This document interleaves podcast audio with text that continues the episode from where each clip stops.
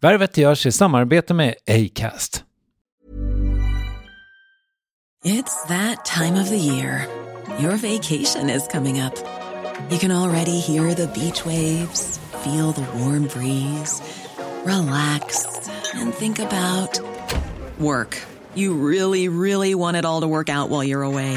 Monday.com gives you and the team that peace of mind. When all work is on one platform and everyone's in sync, things just flow. Wherever you are, tap the banner to go to Monday.com.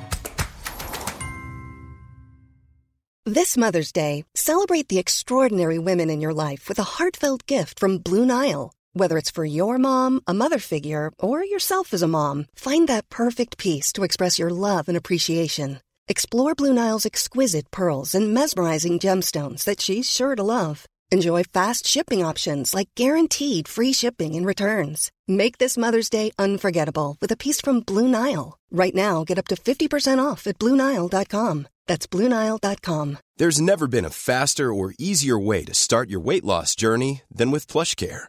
Plush Care accepts most insurance plans and gives you online access to board-certified physicians who can prescribe FDA-approved weight loss medications like Wegovy and ZepBound for those who qualify. Take charge of your health and speak with a board-certified physician about a weight loss plan that's right for you. Get started today at plushcare.com/weightloss. That's plushcare.com/weightloss. plushcare.com/weightloss. Värvet presenteras i samarbete med Nasonex, utomhusmöjliggöraren, som de inte kallar sig av någon märklig anledning. Men det är i alla fall Sveriges mest köpta antiinflammatoriska nässpray mot allergisk snuva. Och nu kommer ett litet test, så fram med papper och penna du som lyssnar, nu kör vi. Fråga 1. Vill du vara ute mer i naturen? Fråga 2. Sitter du framför en skärm lite för mycket? Fråga 3. Är du allergisk? Om du har svarat ja på någon av frågorna så tycker jag att du ska bege dig till beanoutsider.se. Jag vill för övrigt poängtera att Nasonex nässpray är ett receptfritt läkemedel från 18 år för behandling av symptom vid säsongsbunden och perenn allergisk snuva. Rådfråga läkare om du är eller tror dig vara gravid eller ammar, eller om du planerar att skaffa barn, har en obehandlad infektion i näsan, nyligen har genomgått en näsoperation eller har en skada i näsan. Får ingen effekt inom 14 dagar eller om du redan använder läkemedel med kortison ska du kontakta läkare. Använd ej mer än 3 månader utan läkarkontakt. Stort tack Nasonex och beanoutsider.se. Värvet sponsras av SAS Eurobonus och SAS Eurobonus Mastercard. Och det här är ett budskap som jag tänker kan vara bra för den som antingen gillar guldkant på till exempel tillvaron eller för den som gillar att slå 2 flugor i en smäll. Om jag tittar på vad jag gör av mig under en dag så är det typ 85% mat. Kanske tar jag en kaffe ute och relativt ofta unnar jag mig en lunch, men framförallt så handlar jag middagskäk och det blir nästan alltid ungefär 327 kronor. Och jag är förvisso med i alla mataffärers kundklubbar, så jag får väl något slags luddig poäng på mina köp, men får jag poäng på allt, överallt? Jag får ju inte det, och det är dumt, för visst, Eurobonus kan användas till resor, lounger och uppgraderingar, men otroligt mycket mer, som att bo på något av de 250 000 anslutna hotellen som finns att välja mellan. Perfekt om man vill ha en staycation med sin partner eller så. Och just nu, mellan 23 april och 5 maj får du 5 000 Eurobonus extra poäng om du ansöker om ett SAS Eurobonus Mastercard-kreditkort. Kreditkortet som ges ut av SEB Kortbank AB, där effektiv ränta är 19,27%. Vilket exempelvis blir 47 108 kronor om du använder 40 000 i kredit i ett år. Men det är förstås inget tvång att utnyttja krediten. Få poäng på allt överallt och du börjar på saseurobonusmastercard.se. saseurobonusmastercard.se. Tack SAS Eurobonus och SAS Eurobonus Mastercard.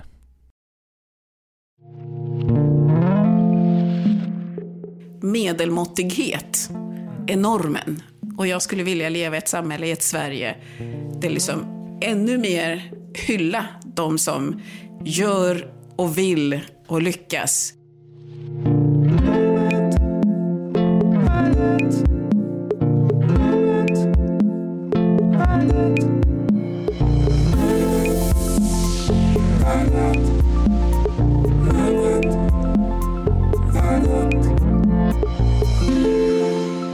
Även om hon är ny på jobbet som Liberalernas partiledare är hon ingen politisk dununge. Första gången hon valdes in i riksdagen var 2002. Hon har suttit i regeringen i 7 år och varit jämställdhets- och integrationsminister. Hon sa upp sig 2013 från politiken och var sedan inne i näringslivet fram till förra året då hon gjorde storstilad comeback på högsta posten i partiet. Hon tog lite över ett parti i kris som behövde förnyas och hon ansågs på sitt håll vara ett wildcard. Hon har inte sällan varit kontroversiell eller i blåsväder. Den storm som har omgivit henne den senaste veckan som hon strax ska kommentera är inte direkt hennes första rodeo. Nyamko Sabuni kom till Sverige som 12-åring. Hennes pappa var oppositionspolitiker och flykting från Kongo. Hon är uppvuxen i Stockholms norra förorter, var lite av en mångsysslare innan hon kom in i politiken och hon är tveklöst värvets allra mest 417:e gäst. Ja, och innan den vanliga intervjun som spelades in för ett par veckor sedan ska hon få kommentera de uppgifter som framkom i Svenska Dagbladet nyligen om att hon går lobbyisternas ärenden. Du har ju fått massa kritik de senaste dagarna. Enligt dig själv, vad handlar den här kritiken om? Den handlar om att jag och Liberalerna har låtit oss lobbas på för särintressen. Mm. Okej, och det är någon slags elektrifiering och jada. Men ligger det någonting i kritiken då? Det finns 2 ben i kritiken. Kritiken om att vi har lobbats på och driver särintressepolitik stämmer inte. Vi, Liberalerna, precis som många andra partier i vårt land, lyssnar alltid på aktörer i samhället. Om det så är fordonsindustri eller om det är ideella organisationer, miljöorganisationer och så vidare, så lyssnar vi. Och i det här fallet så har jag lyssnat på fordonsindustri, inte minst sedan min tid som hållbarhetsdirektör på ÅF, så visste jag att vi vill ställa om i samhället mot fossilfria transporter, det vill säga elektrifiera. Och då kände jag till att fordonsindustrin, energiproducenter och techbolag vill ha en plattform att samlas på för att tillsammans jobba framåt och hitta den allra bästa tekniken till allmänhetens nytta. Mm. Så den kritiken tycker jag inte stämmer. Men sen finns ju en annan kritik som har kommit i eftermäle på det här. Och det är ju det här att Nyamko Sabuni som partiledare inte syns. Och den är relevant, så är det. Och det är en väckarklocka.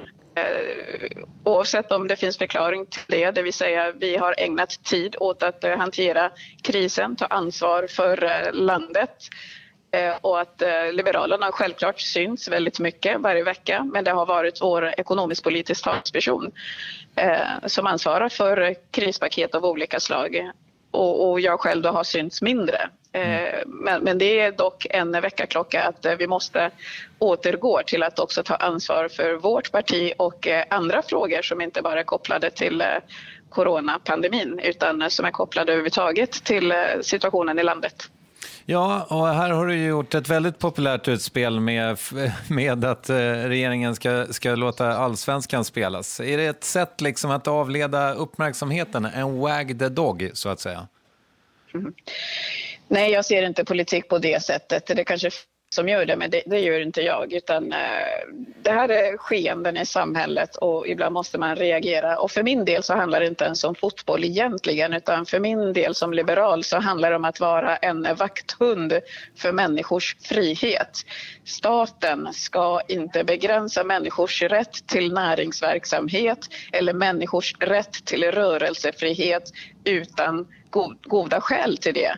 Och i det här fallet så finns det, med den information jag har från Folkhälsomyndigheten, så finns det inga goda skäl att inte fotboll ska spelas. Det vill säga fotboll i sig självt anses inte utgöra någon smittorisk. Och sen hänvisar man till vad som eventuellt kan hända runt omkring fotbollen. Det vill säga folksamlingar eller att det blir trångt på krogarna. Men där menar jag att vi redan har regler. Vi har en regel som säger att folksamlingar med över 50 personer inte är tillåtna. Vi har regler kring hur restaurangerna ska sköta sig. Och de reglerna måste ju samhället, rättsstaten, ta hand om. Det kan ju inte åläggas en enskild näringsverksamhet så som fotbollen är. Elitfotboll är ju näringsverksamhet. Ja. vi kan ju inte begränsa näringsverksamhet bara för att andra delar av samhället eventuellt inte kommer att bete sig, eventuellt inte kommer att följa lagstiftning. Till exempel lagstiftning om att vi inte får samlas fler än 50 personer på en plats, eller regelverk kring att krogarna måste vara noga med att det inte ska uppstå trängsel på krogen. De regler finns och de regler måste medborgare ta ansvar för och följa. Och i den mån de inte följs så är det ju rättsstaten som måste agera och inte fotbollsförbundet eller fotbollsspelare. Jag vill försvara deras rätt till näringsverksamhet. Jag vill försvara individers rätt till frihet. Och ska staten begränsa individers rätt till frihet, då måste vi ha godtagliga skäl till det. Och i det här fallet så finns det inte det. Det är trevligt att träffas. Hur är det med dig? Det är bra. Ja. Det är väldigt bra. Men det är också lite märklig tid faktiskt. Jag har ju rest, som politiker så reser man väldigt mycket vanligtvis. Men nu har det varit mycket kontorsjobb, standby för förhandlingar som pågår, videomöten med omvärlden, med medlemmar. Så att, det blir lite annorlunda sätt att jobba på. Men fortfarande väldigt intensivt. Är det inte lite härligt att man inte rör på sig så mycket? Ja, det kan det väl vara. Jag är inte så jätteförtjust att resa bara för resandets skull. Men andra sidan så tror jag det är bra att man kan åka runt och träffa människor fysiskt och se platser, uppleva saker. För nu blir det ju mera, man pratar och man får höra saker men man får inte uppleva dem. Och det tycker jag, upplevelser är alltid bra. Tror du att det kommer bli som det var förr igen? Nej, inte fullt ut. Jag tror att det kommer vara en hel del som kommer att förändras. En hel del som kommer ta tid innan det återgår till det normala. Men om vi tittar på resorna som vi nu är inne på, så tror jag att man kommer att resa mindre överhuvudtaget. För vi reser väldigt mycket i arbete för att mötas, se, uppleva. Men jag tror att med det här tekniska språnget som vi nu har gjort när det gäller att kommunicera med varandra, hålla möten och många jobbar hemifrån. Vi kommer nog fortsätta med det. Jag tror att det är liksom den här delen av motstånd som finns i förändringen. Den har vi inte liksom kunnat unna oss nu, utan nu är vi tvungna att använda oss av den teknik som finns för att överhuvudtaget kommunicera med varandra och jobba på distans och så vidare. Mm. Och det kommer nog fortsätta. Jag tror att många kommer inse att det här funkar, det går jättebra. Eller hur? Hur mycket har du själv påverkats förutom resandet då? Hur mycket har du påverkats av coronakrisen? Egentligen inte så väldigt mycket. Jag har hållit mig frisk, likaså min familj. Tror jag har en kusindotter som har legat i corona. Annars är det mest att just nu så känns politiken mer på riktigt faktiskt. Att det vi förhandlar om, det vi fattar beslut om också i realtid gör skillnad för företagen, för jobben, för sjukvården och äldreomsorgen. Och det gör att politiken blir mer intressant och också viktigt att hålla på med. För annars så blir det ju så att partier lägger fram sina förslag och så diskuterar man det i många år innan man överhuvudtaget finner liksom eventuellt en majoritet för det. Jag vet ju bara för några veckor sedan så röstades Liberalernas förslag om beredskapslager ner i riksdagen. För det var inte aktuellt.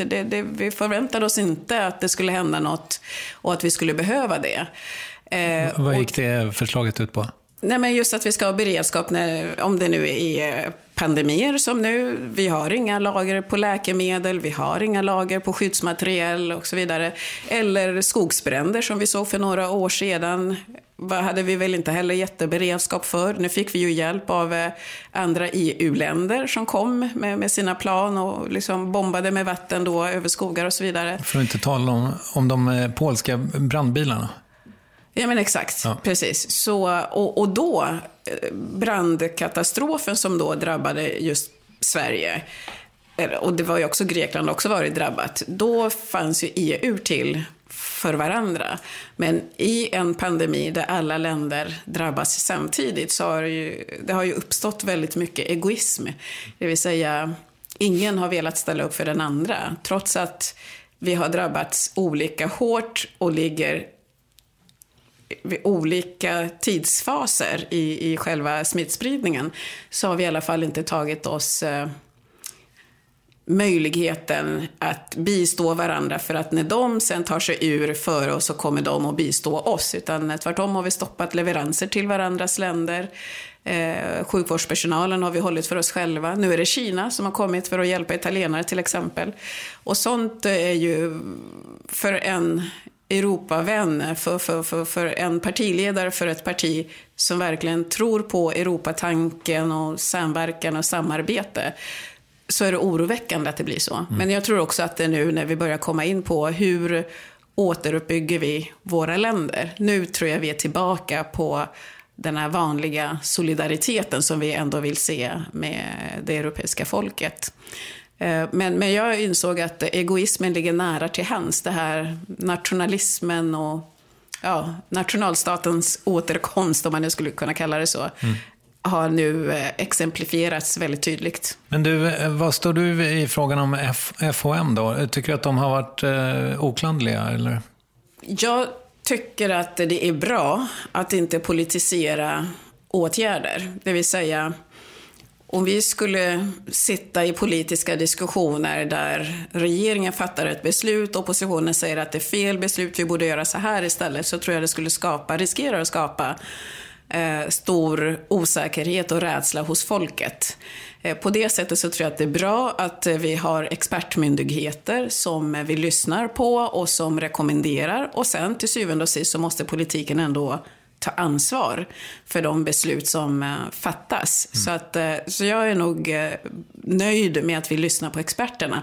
Därmed inte sagt att allt vi nu fattar beslut om, delvis utifrån rekommendationer, kommer sen när vi analyserar att visa sig vara 100% bra.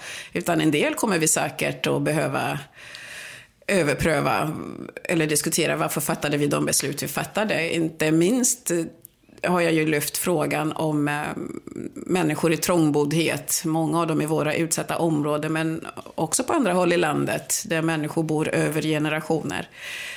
Och vi vet riskgrupper, det vill säga de äldre, skulle isoleras eller ska isoleras för att inte bli smittade. Och vi vet också att det finns andra riskgrupper i de här familjerna som bor över generationer. Många av dem förmodligen verksamma inom sjukvård, omsorg, skola och så här kontaktuppgifter som de har med andra människor. Och det är klart att där kunde vi ha gjort mer, för vi ser ju nu att det finns en överrepresentation av smittade, framförallt i grupper där många bor i våra mest utsatta områden.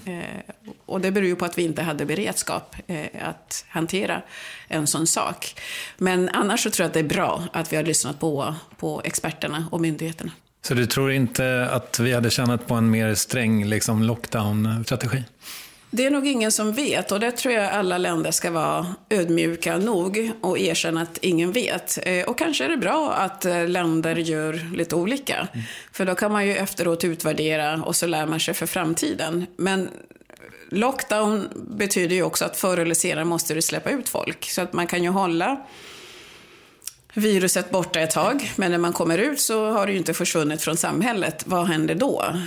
Och jag tänker också att det är viktigt att väga samman fler saker än bara själva smittorisken och dödsfall som vi nu ser. För att bortom corona så kommer det också finnas konsekvenser som uppstår beroende på de beslut vi idag fattar. Och en lockdown kan vi se direkt idag, fast vi har en mjuk nedstängning av samhället, så ser vi liksom utsattheten i hemmen ökar bland barn och kvinnor.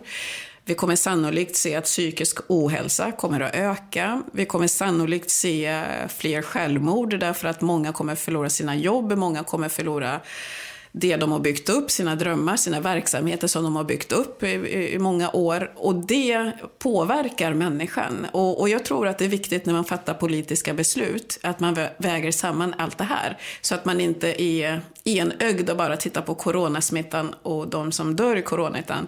Helheten, hur ser det ut? Mm. För folkhälsan i stort kommer påverkas på många andra olika sätt än just via coronavirus. Mm. Jag tänkte bara fråga så här tidigt då. Har du valt att komma hit idag eller är det någon som har bestämt det åt dig?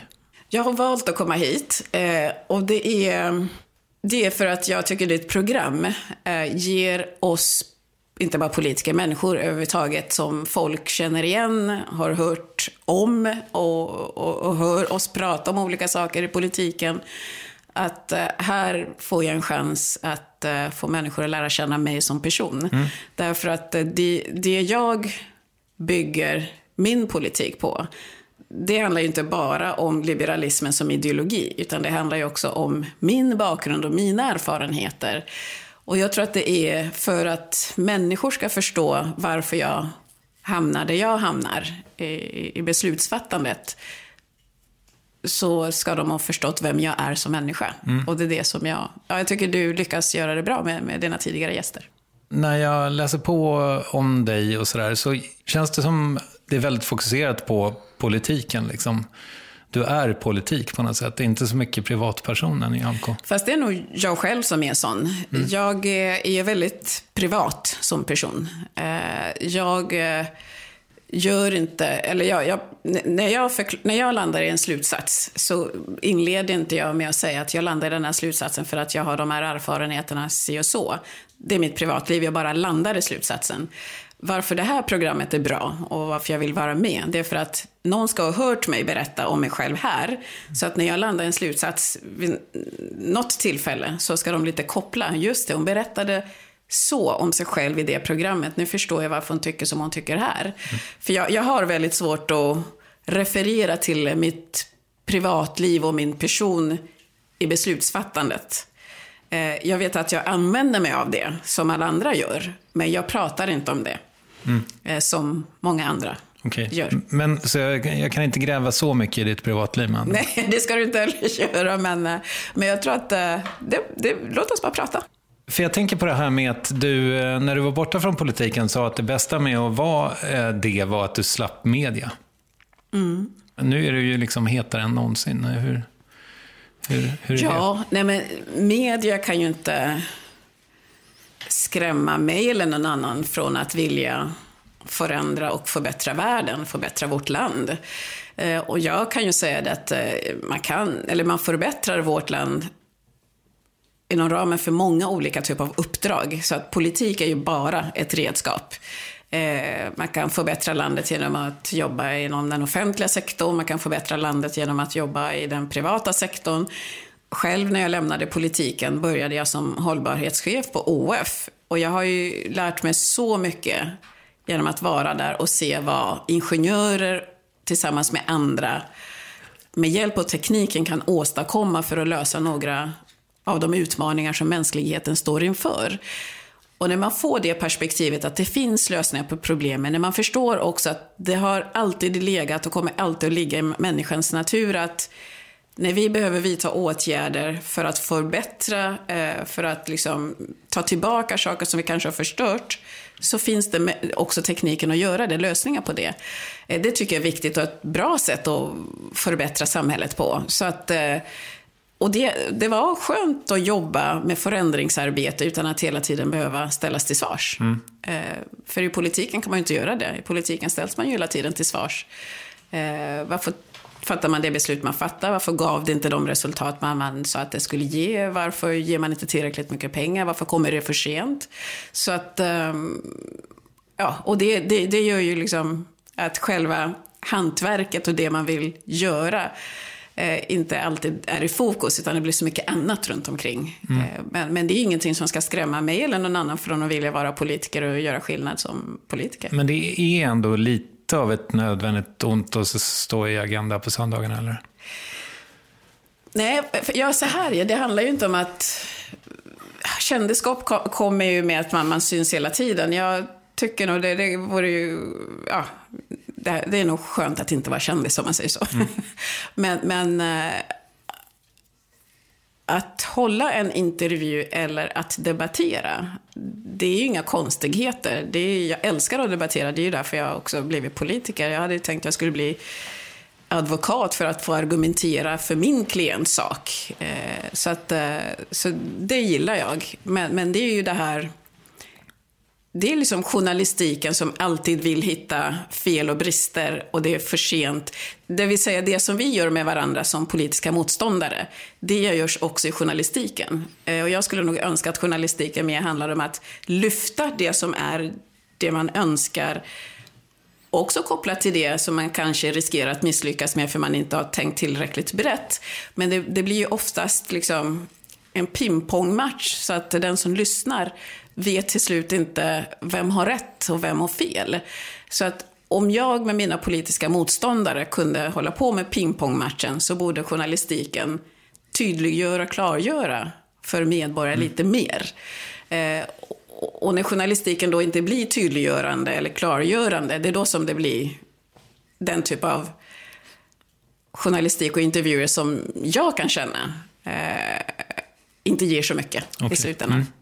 Det är ganska sällan som politik idag handlar om visioner. Det var det du var på kanske. Men vad tänker du om det då? Alltså, Ja, men det är precis det. Att det ges ju inte utrymme att resonera.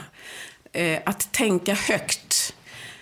Att visionera. Därför att så fort jag försöker visionera, inte jag, så fort vi politiker, någon överhuvudtaget kanske försöker visionera, så kommer frågan hur? Mm. Då kommer man in på detaljer, sånt som vi i vår demokrati vanligtvis överlämnar till utredare. Det här är vad jag önskar, kan du utreda hur det ska göras? Sånt avkrävs vi svar på, vilket gör att tiden för intervju går till att spekulera kring någonting man egentligen inte borde spekulera i, därför att det är inte jag som expert, jag har bara en vision för vad jag önskar att vårt land ska ta för riktning. De experterna som vi har till hands, de kommer få utreda, och så kommer vi återkomma till om vi tycker de landat rätt eller inte. Det är liksom, det är där som det är, ja, att det saknas visioner i politiken handlar ju om avsaknad av tid och avsaknad av kanaler som ger utrymme att visionera och tänka högt och tänka fritt. Men idag kan du ju äga de kanalerna själv, så att säga. Jag är inte riktigt säker, för att det jag kan visionera om här och tänka högt och tänka fritt kan ju sen ändå komma att användas av den som lyssnar. Mm. Nästa media som lyssnar så kommer ju vilja, ja, vad menade du? Mm. Och så vidare. Så att även här, visst vi ska prata och vi ska visionera och tänka så fritt vi kan, men det är klart att jag kommer hela tiden tänka också på vad jag säger. Mm. Så är det. Vill du berätta om din vision för Sverige? Min vision för Sverige är att Sverige ska vara ett möjligheternas land. Inte minst i amerikanska sammanhang, i amerikansk politik använder man sig av det. Land of opportunity. Land of opportunity, precis. Och i USA så ska jag säga, det är verkligen ett land med många bilder. Men just den här möjligheten att ta den här chansen och göra någonting för sig själv och för sin omgivning är väldigt mycket inbäddad i deras sätt att tänka och vara, och det gillar jag. Och i Sverige så tänker jag att vi är relativt bra på att vara möjligheternas land, därför att vi har det sociala system vi har, och vi kan ganska långt hjälpa enskilda. Det vill säga, man är inte alltid beroende av sin granne eller sin familj eller sina vänner, utan vi har byggt upp samhället så att samhället kan fånga upp en när man behöver. Men trots det så finns också inbyggda mekanismer som håller tillbaka enskilda. Och det tycker jag är beklagligt i ett land med så stora möjligheter som Sverige är. Vad är det för mekanismer? Det är olika typer av mekanismer. Jag tänker delvis att utbildning inte alltid får löna sig. i Sverige. Det är inte bra. Företagande och företagsamhet alltid ses lite skeptisk på. Vår syn på de som kommer till vårt land, nya svenskar, hur vi ser på dem, det vill säga själv har jag ju, jag brukar kalla det för låga förväntningarnas rasism.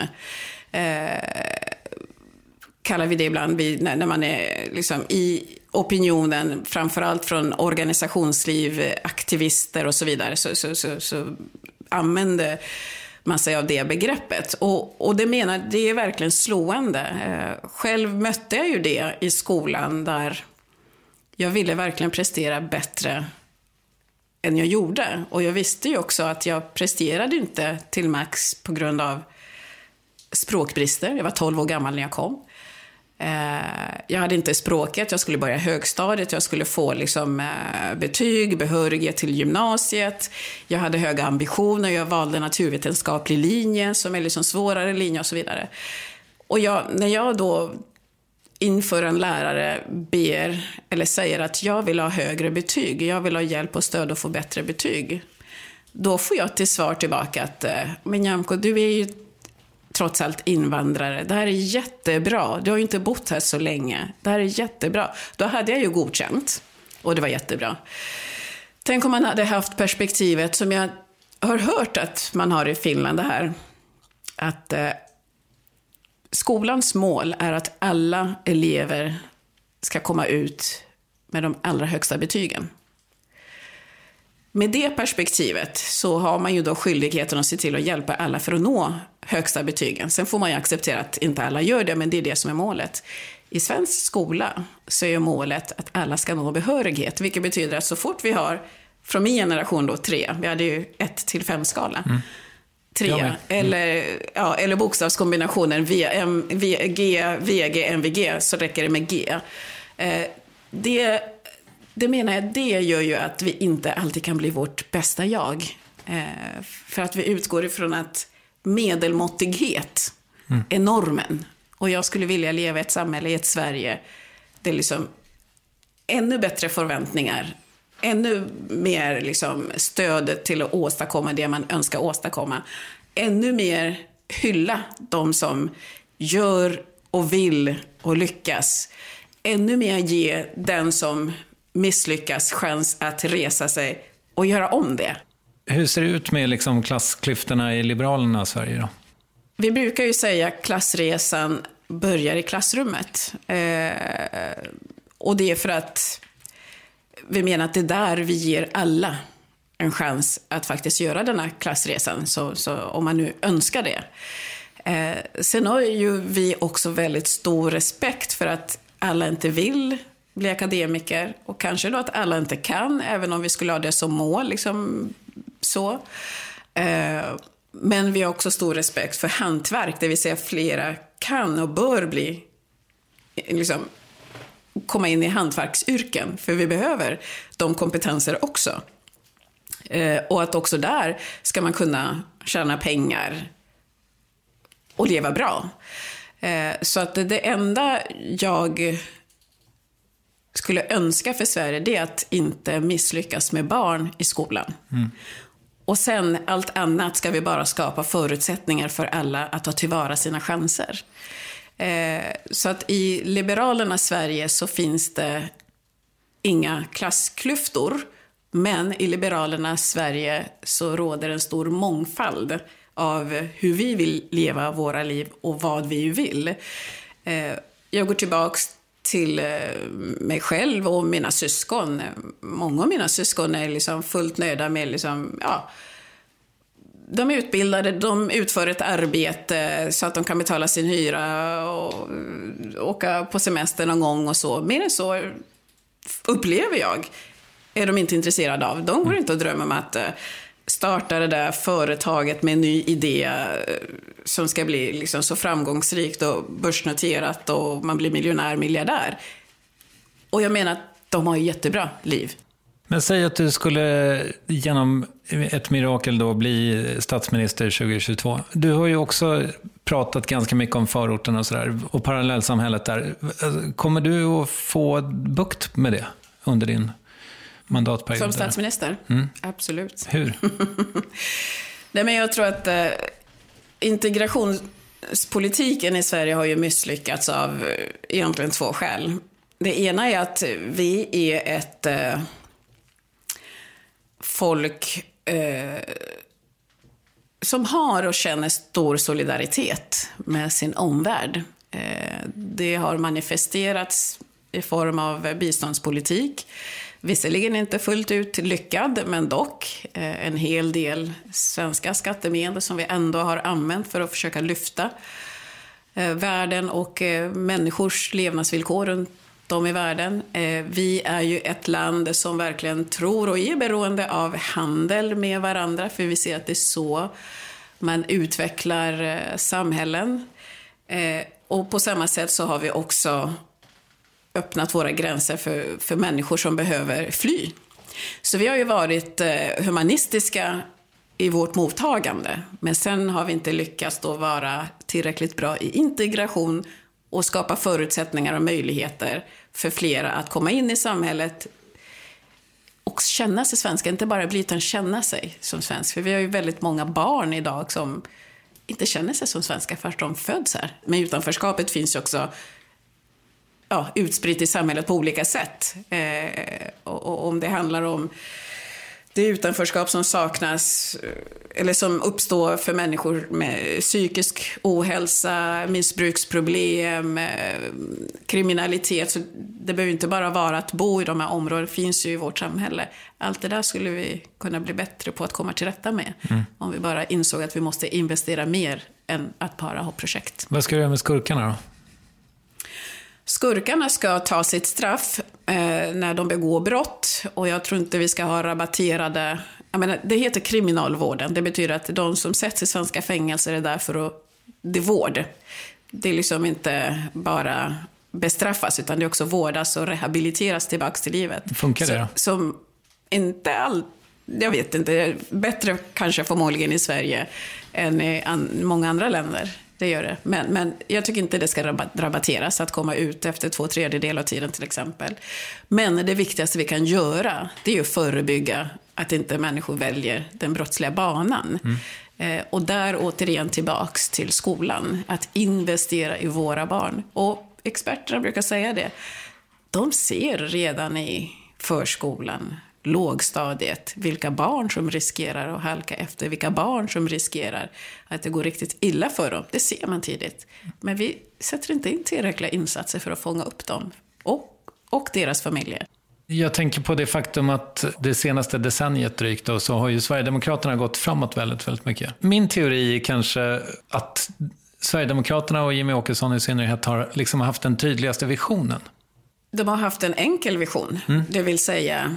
Ja, men den fattar man ju. Stänger gränserna och lite isolera Sverige från omvärlden. Men det är ju ingen vision som håller i längden. Men den är enkel och den når tydligen fram. Så är det. Och sen självklart också att hela tiden leva på att man inte är en del av etablissemanget. Man inte är en del av beslutsfattandet, vilket är helt fel. För de fattar beslut varje dag i riksdagen tillsammans med oss andra. Men utåt sett så framställs det som om de inte har varit involverade i de här besluten så länge de har suttit i riksdagen. Offerkoftan är tjock. Den är tjock, och också att det ska man ju säga också, de andra partierna har ju bidragit till att det har blivit så. Hade det sett annorlunda ut liksom, ifall du hade varit kanske, för du lämnade ju under de åren som det gick kanske som bäst. Jag kan ju säga det att de har inte rätt lösningar, men det är inte så att de alltid har fel problembeskrivning. Och när man gjorde problembeskrivning, liksom, när man tyckte illa om den på samma sätt som man tyckte illa om deras lösningar, så tappade man ju då folket. För att folket upplevde ju det som de sa. Och jag är ju av den personliga läggningen att jag tycker att problem ska upp i luften för att lösas. Jag är problemlösare. Jag tycker inte man ska dölja problem, inte ens om man, för att de är svårlösta, utan upp med dem, diskutera dem. För det är också ett sätt för mig och visa medmänsklighet, visa empati, visa respekt. Vem ska du plocka röster från? Ja, jag tror inte jag ska egentligen sitta och tänka vem jag ska plocka rösten ifrån, utan mitt fokus är på vad har vi för samhällsutmaningar, vad är det medborgare vill ha svar på, vad är det de vill ha lösningar på, och det ska vi ska bli lyhörda nog att kunna ge svar på de frågorna, liberala svar på de frågorna, och det är bara med det som också folket kan säga vi hör vad ni säger, vi tror på vad ni säger, vi vill att ni ska genomföra det, eller så blir betyget vi hör vad ni säger, vi tror inte alls på vad ni säger och vi tänker inte lägga vår röst på er. Det är det som kan bli. Men mitt fokus är just på att jag måste ge svar på de utmaningar som vi ser i samhället. Nu har du ju som partiledare då i snart ett år kunnat träffa väljare. Vilka frågor vill de ha svar på? Det som jag möter mest, det är ju, apropå den fråga vi just diskuterat med ett växande SD, det är att integrationen måste fungera bättre.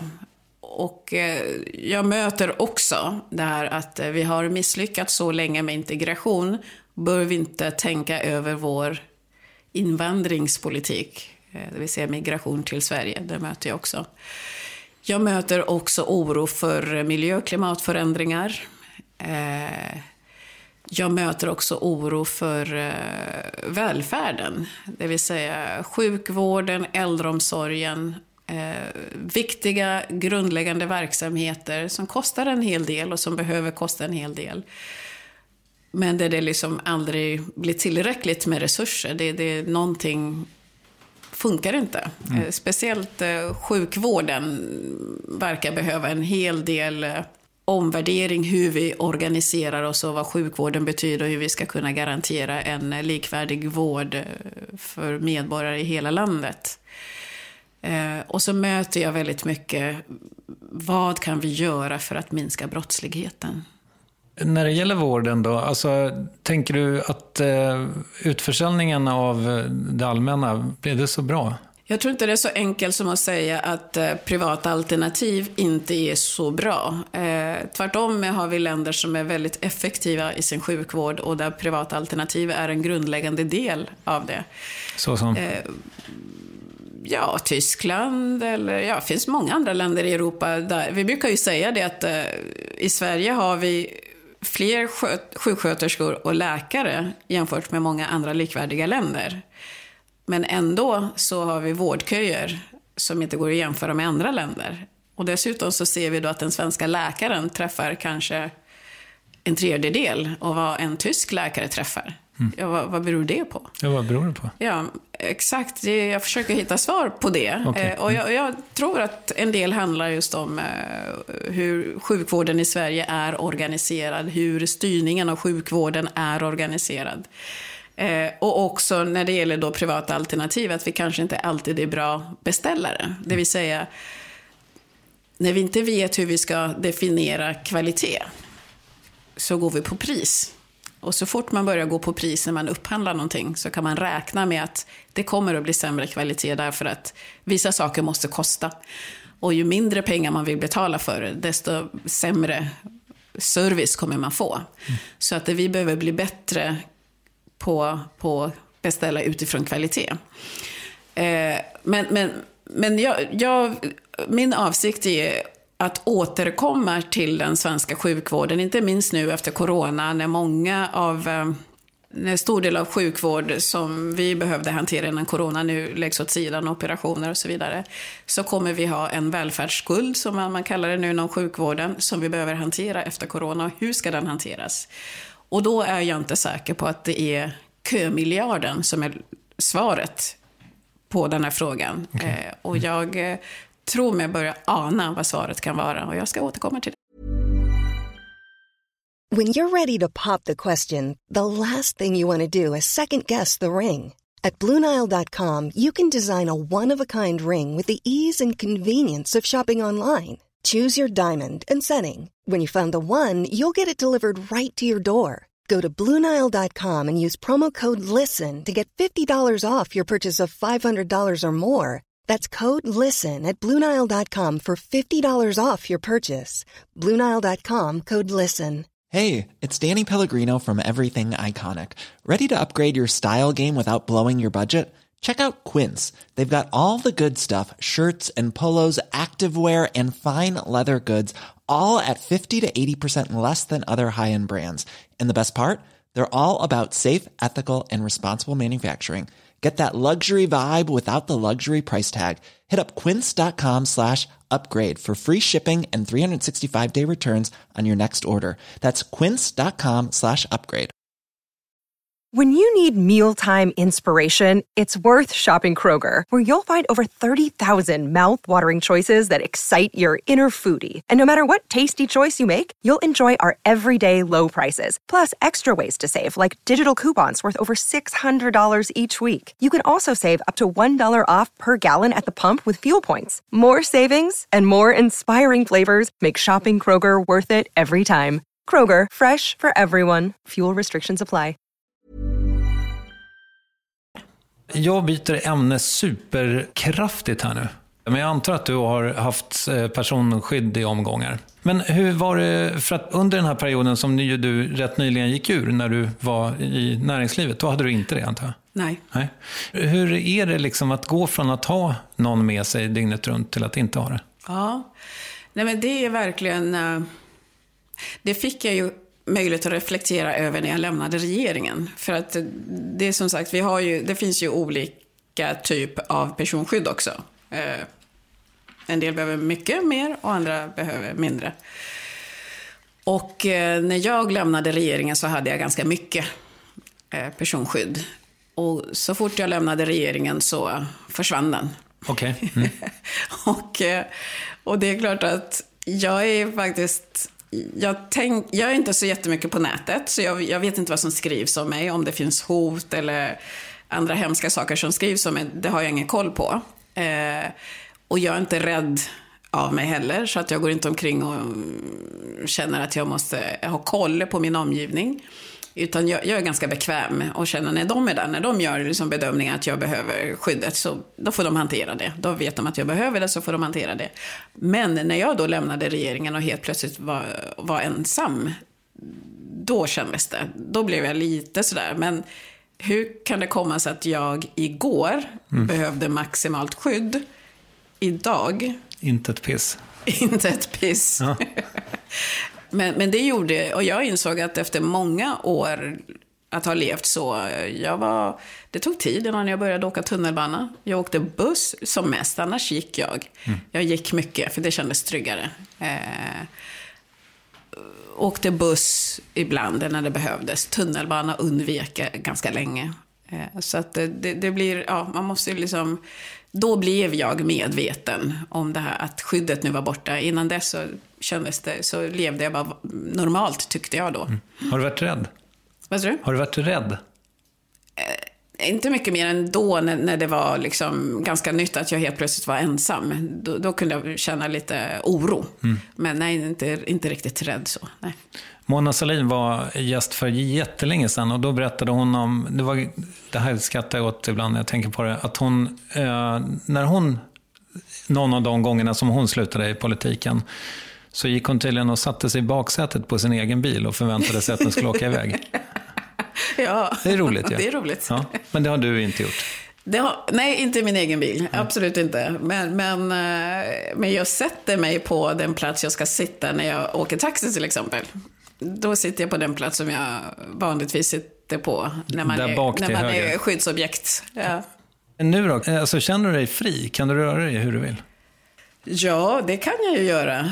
I teorin kan jag ju göra det. Men det är klart att jag kan inte vara så spontan som jag är.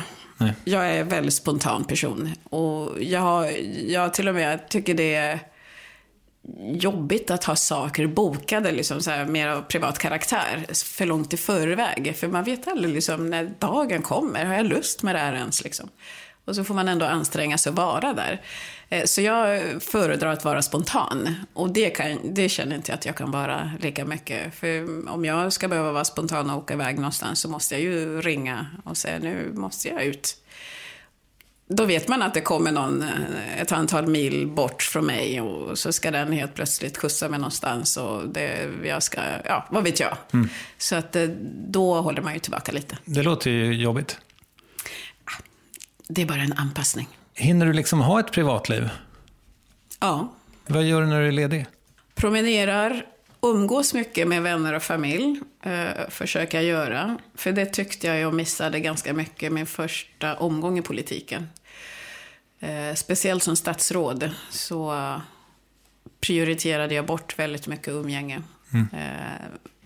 Vilket jag kommer att ångra också senare. Och idag så försöker jag se till att upprätthålla umgänget. Förlorade du vänner? Nej, det gjorde jag inte. Eller vi fick dödsfall i familjen. Jag har en kusin som är väldigt nära mig, mer eller mindre som en syster, vars son drabbades av akut leukemi, blodcancer, 26 år gammal, och gick bort under den perioden, det var väl 2012. Och hans öde påminde mig om att jag hade haft alldeles för lite tid med honom och hans syskon och andra släktingar.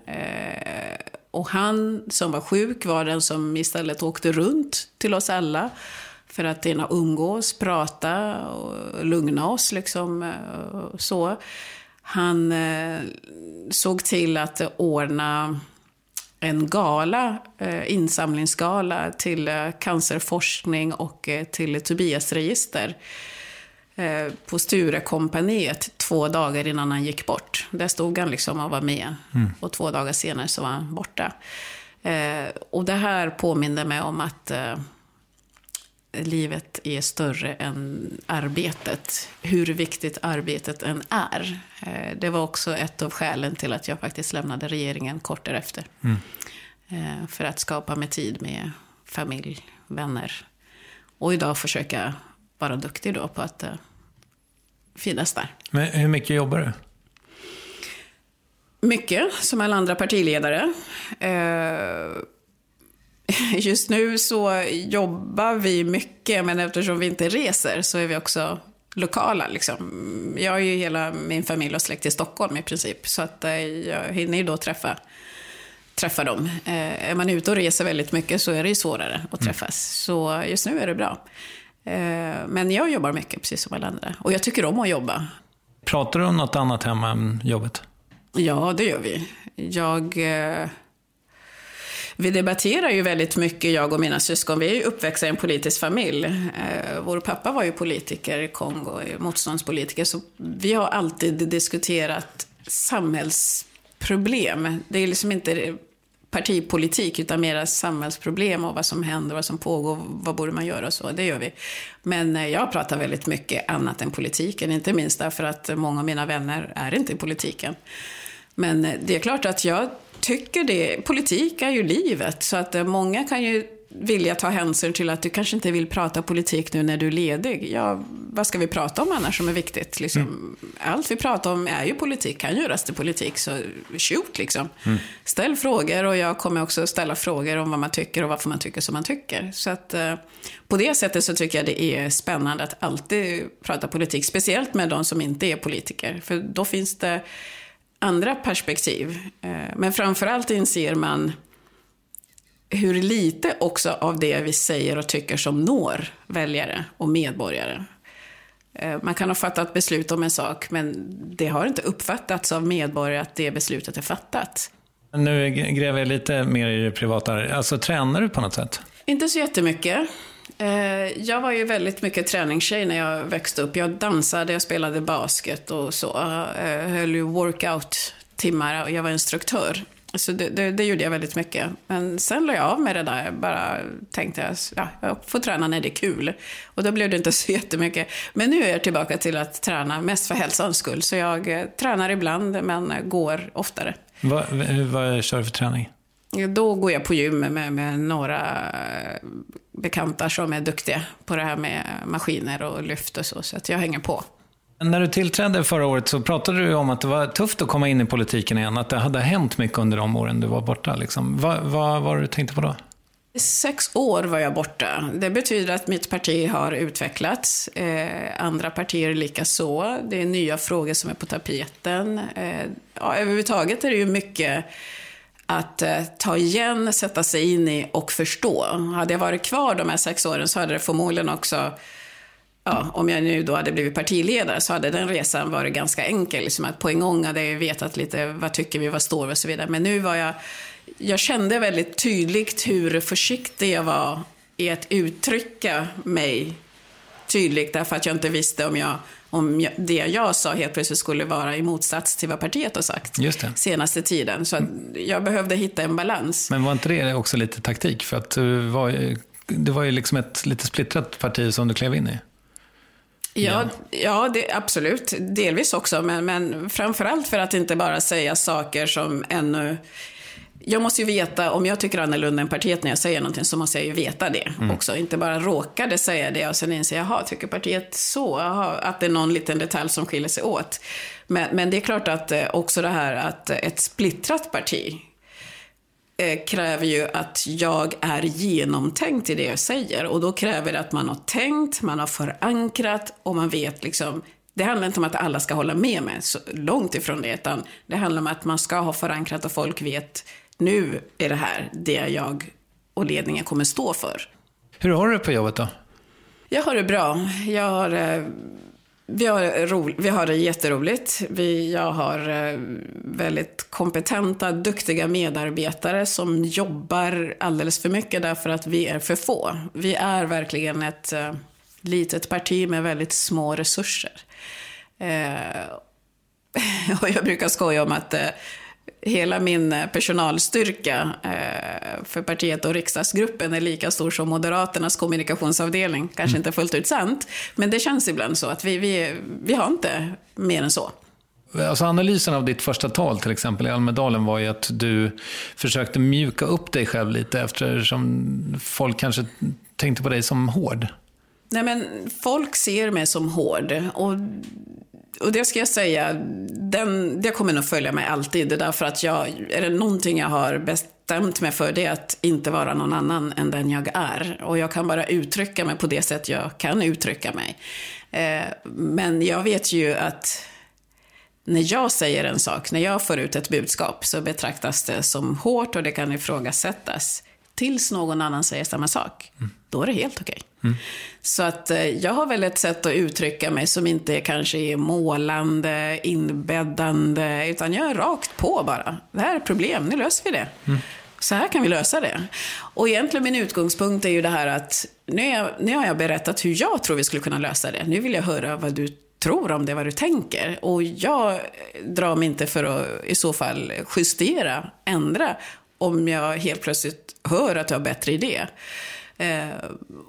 Och det är ju apropå liksom det här, det är inte så enkelt att tänka fritt.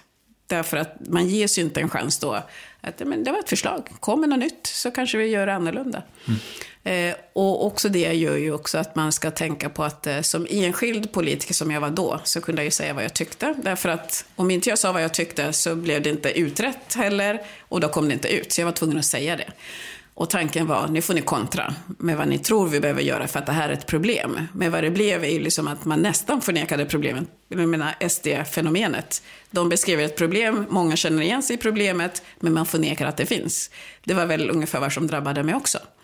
Men det visar ju sig att jag hade rätt, flera har hunnit ikapp. Vad jag tyckte då som ansågs vara kontroversiellt är idag liksom allmän gods för alla att tycka. Och det enda jag önskar är väl att... Vi ska bedriva politik på de områdena som jag tycker är oerhört viktiga. Det vill säga inkludering och antidiskriminering och få liksom känsla av tillhörighet. Vi ska bedriva den med empati och respekt för våra medmänniskor. För att det är liksom en skör tråd från det här att vilja lösa problem för att man känner empati och bryr sig om sina medmänniskor och har respekt för dem. Eller att man ogillar de människorna. Om man vill liksom på något vis straffa dem. Det är viktigt. Och jag kunde nog känna när jag kom tillbaka att debatten höll på att hamna på den andra sidan. Så att jag känner nog att vi behöver komma tillbaka utan att vara fega, så behöver vi ändå komma tillbaka och visa på att det här gör vi för att vi bryr oss. Mm. För att vi vill skapa ett vi. Så är det knepigt det där med image? Jag antar att du, nu är det ju bara en presssekreterare här, men du kanske har någon som jobbar med ditt varumärke också, eller? Nej, ingen jobbar med mitt varumärke och jag kommer inte jobba med mitt varumärke. Men som jag sa, jag är ju här för att jag vill att folk ska veta vem jag är. Jag tror bara det att när folk förstår mig som person så kommer de också förstå vad det är jag försöker säga som politiker. Varför jag står för det jag säger som politiker. Är du en sån som ibland när du går och lägger dig ältar liksom, men gud varför sa jag sådär? Eller? Ja, gud ja. Absolut. Jag ältar, när jag inte känner att jag har haft ett perfekt framträdande så ältar jag det. Försöker inte låta det hänga över mig för länge. Men visst, samma dag i alla fall, dagen efter kan jag ändå gå omkring och älta det. Mm. Vad kan det vara? Alltså, vadå, är det tv-debatter och sånt? Eller kan det vara? Ja. Nej, men jag tänker senast på Aktuellt, liksom en debatt. Jag kände mig forcerad.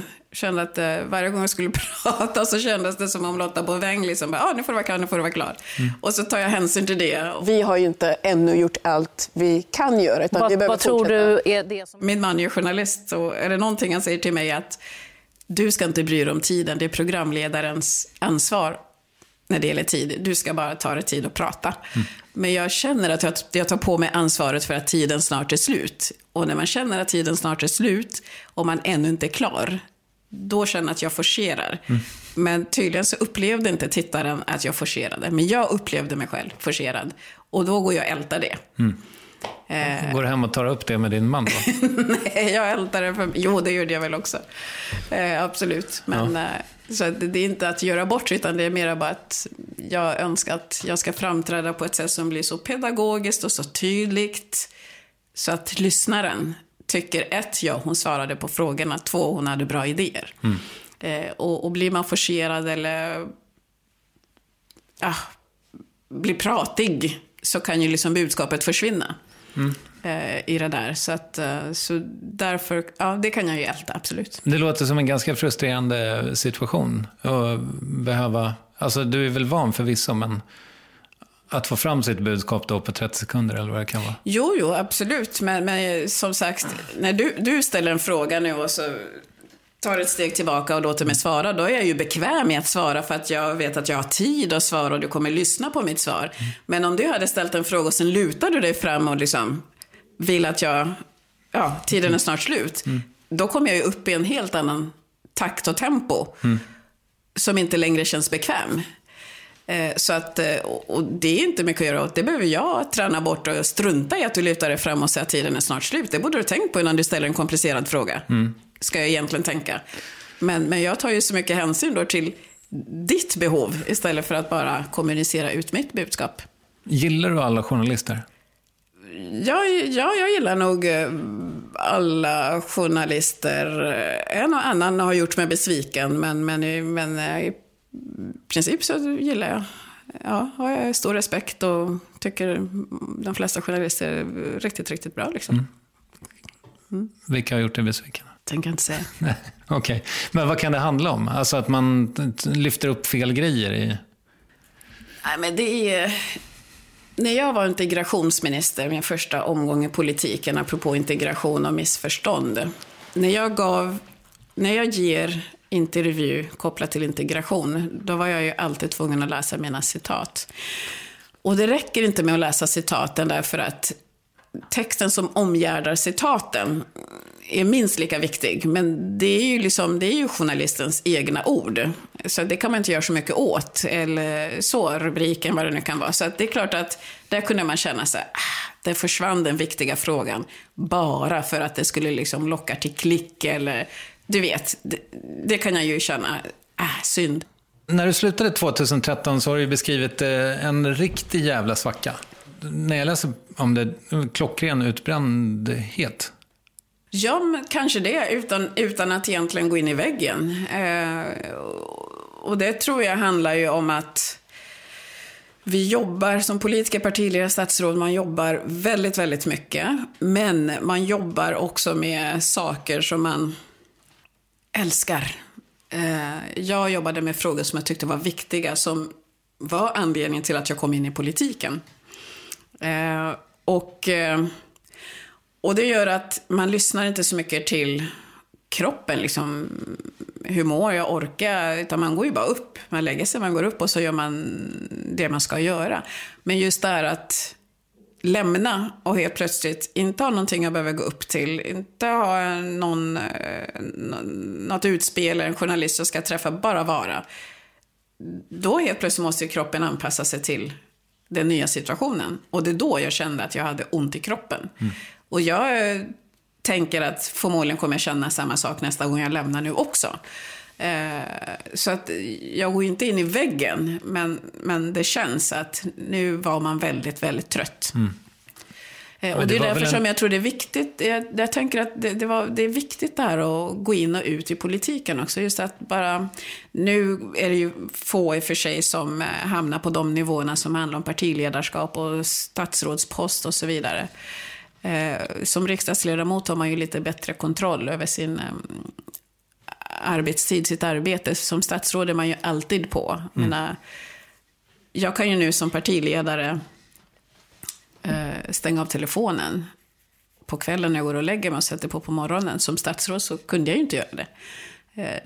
Hände det någonting så skulle man ju alltid vara tillgänglig. Bara den sätt att tänka gör ju då att man förmodligen är på hela tiden, och till slut så pallar väl inte kroppen för. Och därför så tänker jag att det är bra också att gå in och ut, återhämta sig, göra någonting annat. Eller gå på en annan nivå i politiken där man inte måste prestera. Kommer du få någon semester? Ja, det tror jag nog att många kommer få. Nu är ju det mesta inställt. Järvaveckan är inställd, Almedalen är instängd. Jag vill hålla ett sommartal, men jag får förmodligen spela in det och lägga ut det liksom på nätet. Så att, ja. Men vad brukar du göra på semestrarna? Jag tycker om att ta det väldigt lugnt. Bara vara hemma? Ja, jag älskar faktiskt att vara hemma. Visst reser vi, absolut. Men det gör jag nog mest för familjen. Mm. För egen del älskar att vara hemma. Och det är ju det finns ju ingen plats som hemma. Så du vet att resa och hamna på ett ställe där man känner att sängen är inte så bekväm som hemma, eller den där duschen var skabbig, det vet jag inte vad man kan råka ut för. Det var länge sedan du råkade ut för en skabbig duschare. Ja, det var länge sedan. Ja. Men då ser jag föredra att vara hemma. Ja. Mm. Men ni har ingen sommarstuga eller så? Jo, det har vi. Ja. Skillingmark. Jaha. Var ligger det? Det ligger i Värmland på gränsen till Norge. Nu har ju du varit i politiken så länge, så att om du hade haft lik i garderoben så hade de väl kommit fram i det här laget? Jag tror det. Jag är ju på det sättet så relativt tråkig pretto-tjej, liksom stora syster. Så att, ja, det finns inga lik att hitta i min garderob tyvärr. Nej. En sån grej som du har berättat om är ju, alltså som du berättar om ofta, är ju att du har snattat när du var bort. Nej, varför gör du det? Ja, varför gjorde jag det? För att mina kompisar... Nej, det är världens rimligaste grej att snatta. Det behöver du inte motivera. Varför berättar du det? Ja, så varför jag berättar det? Därför att det är det värsta jag har gjort. Okej. Okay. Nej, men jag har ju kört för fort i och för sig. Jag var på väg till Värmland och det började bli så mörkt. Och jag ser inte så bra. Jag har glasögon men jag är inte så van. Jag är ingen bra förare på natten. Så då brände du på det och bara... Ja, och det är alldeles för långt till Värmland, insåg jag faktiskt i början där när jag började åka. Jag tror det är liksom 3 timmar kanske. I det här fallet så var det liksom 4,5-5 timmar. Så jag tänkte jag måste köra lite snabbare. Så jag inte kör vilse och det är för mörkt. Och då var ju polisen där. Ja. Mm. Men. Nej, när var det här? Ja, det var inte så länge sedan. Ah, okay. Det var min tid på ÅF. Nej, men berätta nu varför du berättar om den här snatteriet. Nej, men... Om någon frågar vad har du för lik i garderoben, så är det är det jag har i garderoben. Det är det jag har gjort. Mm. Men, ja. Du älskar Bob Marley, men du har aldrig smakat lite ganja. Nej, jag har ju inte gjort det. Nej. Precis. Och det står du fast vid? Ja, det står jag väldigt fast vid. Ja. Nej, men du vet, jag har ju liksom varit i danssalar och baskethallar och så. jag har liksom inte varit på platser där man får tillgång till det där som du pratar om. Och då, ja. Jag har inte rökt. Jag började dricka väldigt sent. Bara allmänt sådär, lite tråkigt skötsam. Ja. Alltså inte, du har aldrig smakat ett blås på en cigg? Det har jag väl gjort någon gång när jag var på fest, men jag är inte bra på det där heller. Folk skrattar ju bara, så att då låter det ser inte coolt ut. Det ser inte coolt ut. Nej. Snus då? Nej. För jag funderade på det här med snatteriet, om det var liksom för att unga ska relatera till dig och så. Nej, jag vet inte ens i vilket sammanhang det kom att jag skulle berätta det, men det är väl någonting som alla gör. Men jag bara inser att det är nog det värsta jag har gjort. Och jag vet inte ens varför man skulle göra det, för det var ju inte så att jag inte hade pengar att köpa en Snickers. Så jag kunde ju åkt fast alldeles i onödan. Men nu var vi ett gäng liksom, så skulle man in där och så hade man metoder och så, så testade jag. Ja, precis. Jag tänkte så här, för vi har ju inte pratat så mycket om din uppväxt här, men du framställer ofta liksom flykten till Sverige som oproblematisk. Samtidigt så var det ju 12 år, en tid då många liksom har eller skaffar vänner för livet. Var det verkligen 100% otraumatiskt att flytta hit? Det var det. Och det är för att jag inte hade så många vänner visserligen. Det är väl det. Min pappa var ju min bästa kompis. Jag var mycket med min far. Och jag också, det är också där kanske som jag har fått det här med politik och argumentation och beslutsfattande. Och han satt ju i fängelset då i omgångar. Och senast han satt så lyckades han flydde till Tanzania, och så småningom kom han till Sverige. Så att det var ju ett antal år där utan honom. De åren var jobbiga. Men att komma till honom i Sverige, det var bara det bästa. Men privatskolan i Burundi? Ja, men jag gick liksom, en sån där... Hade du inga polare där? Nej, jag gick en nunneskola. Jag blev lämnad av vår hemhjälp i skolan. Hemhjälpen tog hem mig på eftermiddagen. Jag hade mina syskon. Jag gick också en kortare period i en skola i Kongo där barn till militärer gick. De var hemska, fruktansvärda. Alltså barnen? De här barnen. Det var en hårdhet hos de här barnen som jag inte kunde relatera till, och jag var inte sån. Och jag kände, jag var mobbad. Det var jobbigt i skolan, men nu var jag där. Och jag kunde ju gå där, för jag hette ju inte min pappas efternamn då. Jag hette inte Sabuni, jag hette Sole. Okay. Just för att det gick inte att heta Sabuni om jag var i Kongo. Så att släktskap till min pappa var ju hemlig. Men så jag minns att jag minns inte vänner från min barndom och min uppväxt. Utan det är pappa som var min vän. Så att komma hit var det bästa som jag kunde vara med om. Och sen så mötte jag ju då det här fantastiska samhället i Kungsängen. Hamnade i en klass som var så ödmjuk, vänlig. Vi höll ihop. För jag vet ju också i skolan kan te sig för många barn. Men den här klassen, om alla svenska klasser var som min klass då, så skulle vi ha världens bästa skola för alla barn. Men lämnade inga släktingar kvar? Jo, absolut. Men jag är ju liksom navelsträng till min närmaste familj, mamma, pappa och syskon. Det är den som är stark. Övrig släktskap är liksom, vi kan prata, vi kan träffas, men det är inte så att jag mår dåligt av att inte ha dem tillräckligt nära. Det gör jag inte. Och jag minns när jag åkte på språkresa efter årskurs, om det var 8 eller 9 man åker. Det är den värsta månaden i mitt liv när jag för första gången åker utan någon i min familj. Jag är ensam i England, Hastings. Jag kommer aldrig göra om det. Okej. Nej. Ja, så att jag har väldigt... Vore det för sig kul ifall du gjorde om det nu? Exakt, som 50-åring. Nej, men navelsträngen till min familj, den är inte klippt. Och nu återsamlades vi.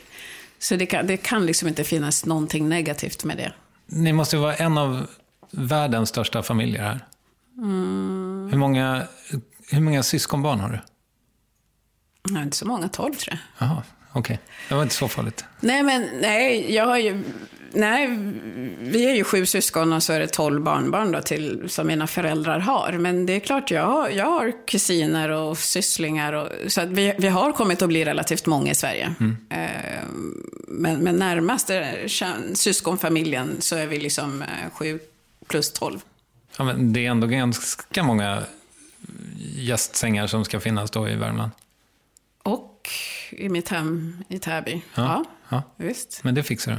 Det fixar vi. Någon får sovsäck kanske? Ja, det är precis. Och madrasser och allt möjligt. Mm. Barnen tycker det är fantastiskt. Att lägga madrasser i gyllestugan och övernatta där allihop. Det är det bästa. Så det är liksom... Det är det minst viktiga var man sover. Huvudsaken att man bara är tillsammans. Man hittar ju alltid en plats att lägga sig liksom. När har du haft det som tuffast i livet? Det var nog sista halvåret innan vi kom till Sverige. Mm. När pappa inte var där, när mamma åkte in till stan dagligen för att ställa sig i kö till svenska ambassaden för att få papper för att komma hit.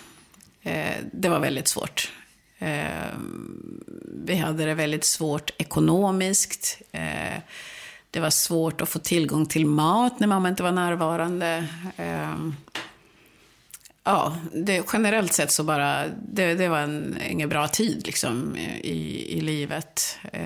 Men annars så har jag ju haft en bra uppväxt där nere, precis som det sen fortsatte här. Mm. Så jag har aldrig haft någonting att klaga på i livet. Vilket är ditt första minne?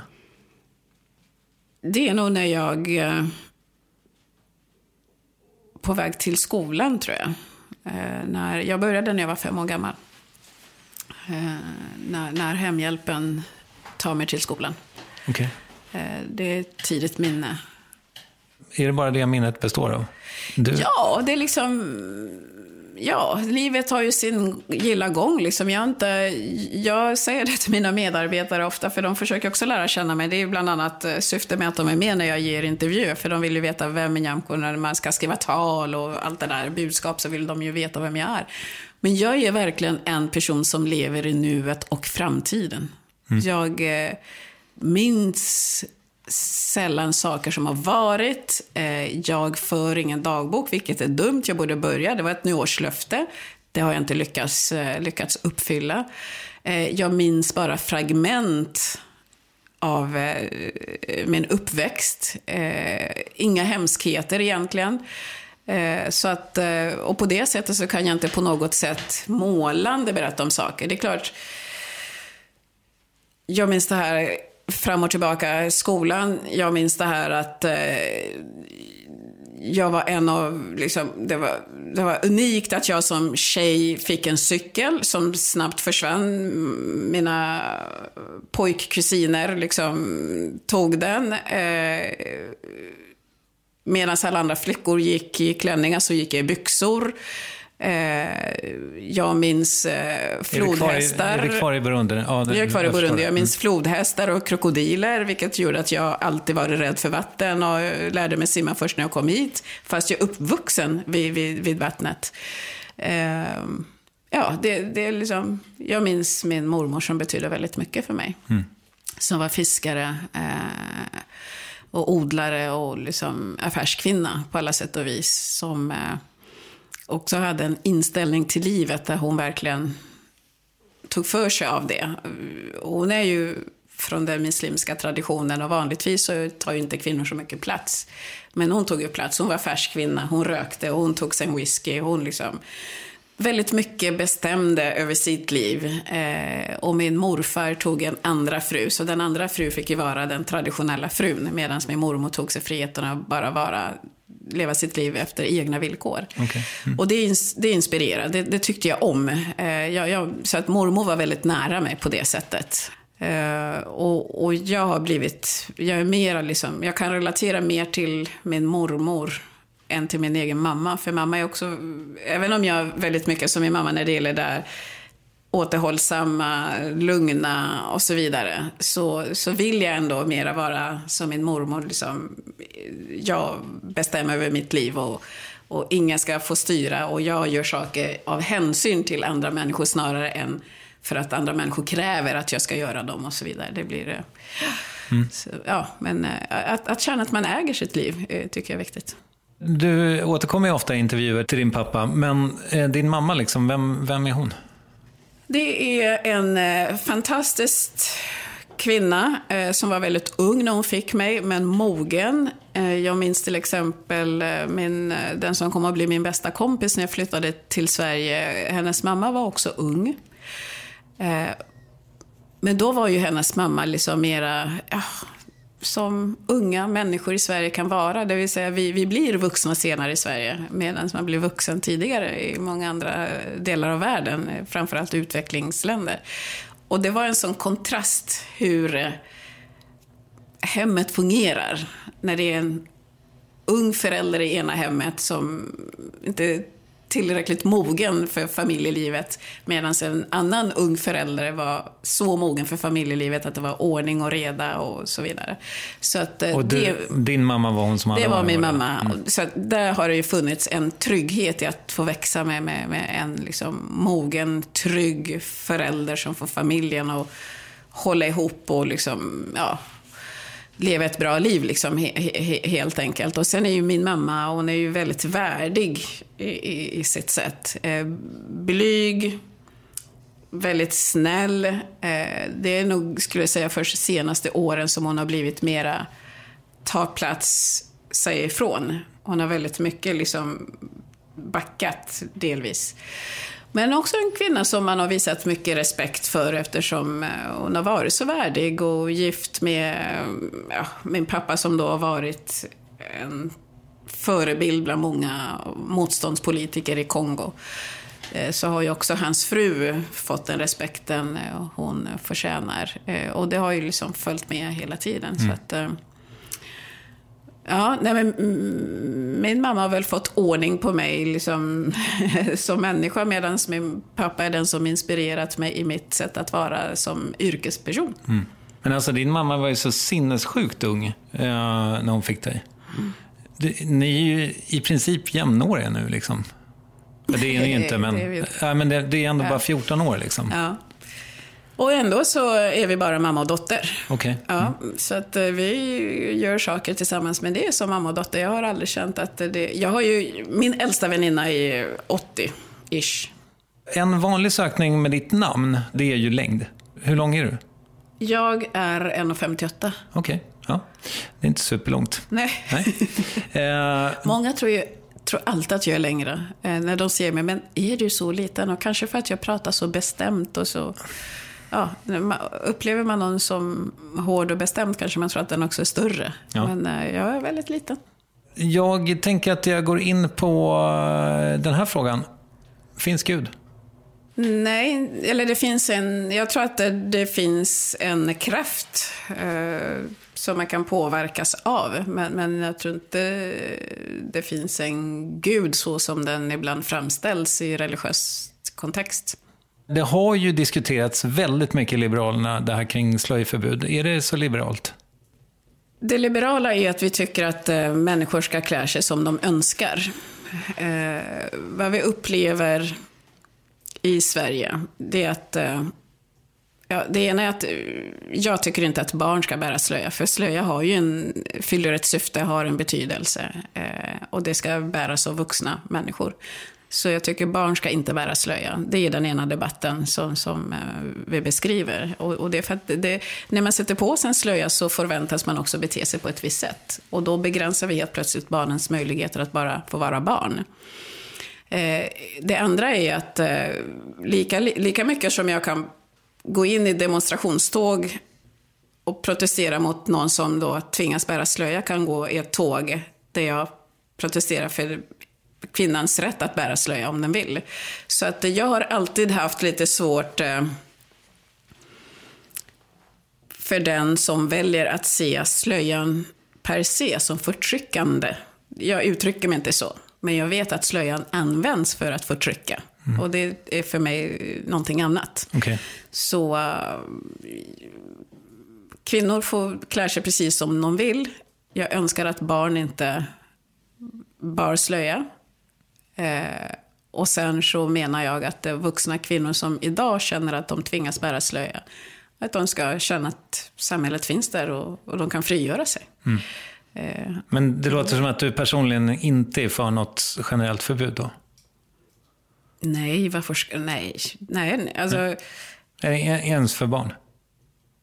Ja, nej, men för barn så skulle jag tänker att om jag fick önska fritt, och det här är ju inte partilinjen, men jag har sagt det förut, jag tänker att enda sättet egentligen att slöjan inte ska ha den betydelse den har på barn, det är att man säger så här, men i skolan så bär vi inte, men om du vill bära på din fritid så gör det. För att vad som stör mig, det är ju det här att du tvingas att inte visa ett hårstrå liksom. Om man tänker så här, ja, och det är kopplat till sexualitet och så vidare. Vad har barn med sexualitet att göra? Och när någon säger att det är som att ha keps. Ja, det är bara det att om jag ber dig ta av dig keps så har jag inte kränkt dig på något vis. Men om jag ber dig ta av dig slöja så kommer du känna, någon kommer känna och tycka att jag har kränkt dig. Det är där som skillnaden ligger. Och det är därför som jag skulle önska att om barn kommer slöja en dag och nästa dag inte alls, då skulle jag ju förstå och veta att det är bara liksom, jag kände för att ha det här plagget på mig idag. Och då tappar det också det här syftet som det har när det bärs av kvinnor.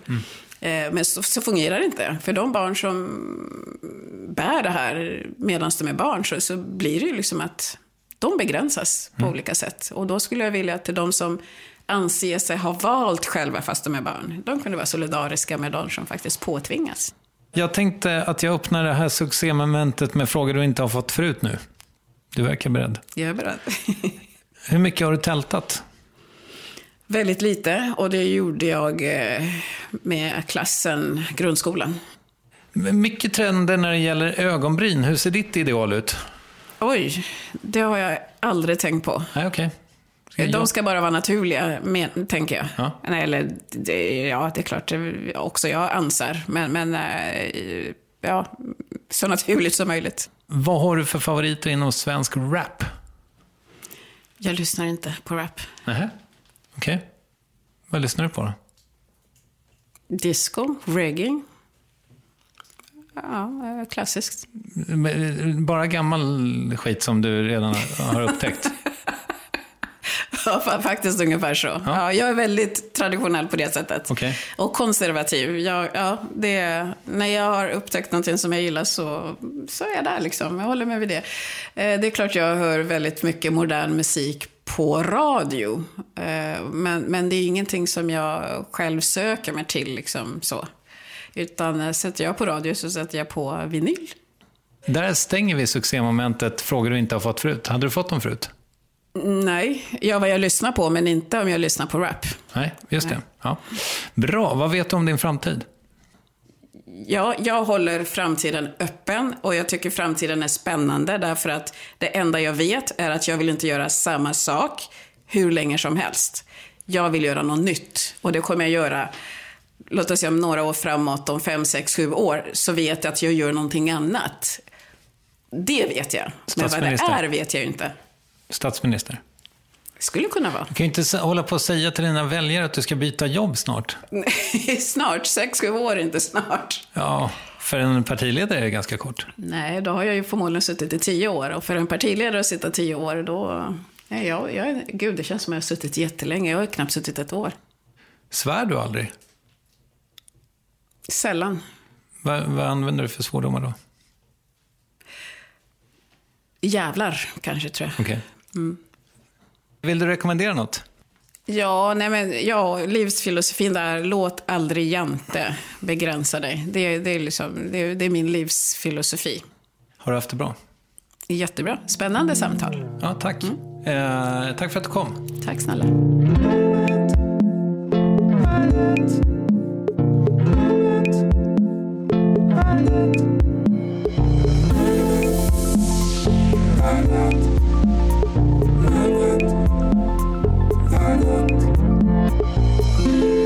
Nyamko Sabuni, och tråkig uppvärvning, det var hon inte. In på dig på Instagram och kolla in det omedelbums, tack. Du hittar själva @varvet annars. Och jag hoppas du har lika stort utbyte av det dagliga värvet som jag. Responsen fortsätter att rulla in och det gör mig givetvis glad. Nästa vecka kommer ännu en riktigt rolig person på besök. När Shakespeare satt i karantän så skrev han ju Kung Lear.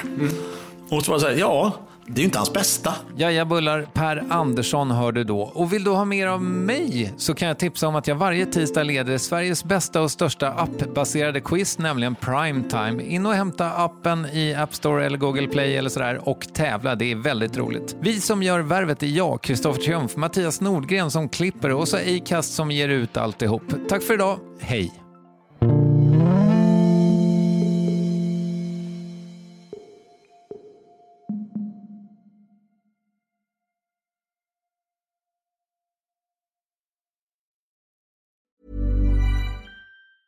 Support for this podcast and the following message come from Corient. Corient provides wealth management services centered around you. They focus on exceeding your expectations and simplifying your life. Corient has been helping high achievers just like you enjoy their lives more fully, preserve their wealth, and provide for the people, causes, and communities they care about. As one of the largest integrated fee-only registered investment advisors in the U.S., Corient has deeply experienced teams in 23 strategic locations. Corient has extensive knowledge spanning the full spectrum of planning, investing, lending, and money management disciplines. Leverage Corient's exclusive network of experts to craft custom solutions designed to help you reach your financial goals, no matter how complex they may be. Real wealth requires real solutions. For more information, connect with a wealth advisor today at Corient.com. That's Corient.com. Corient.com.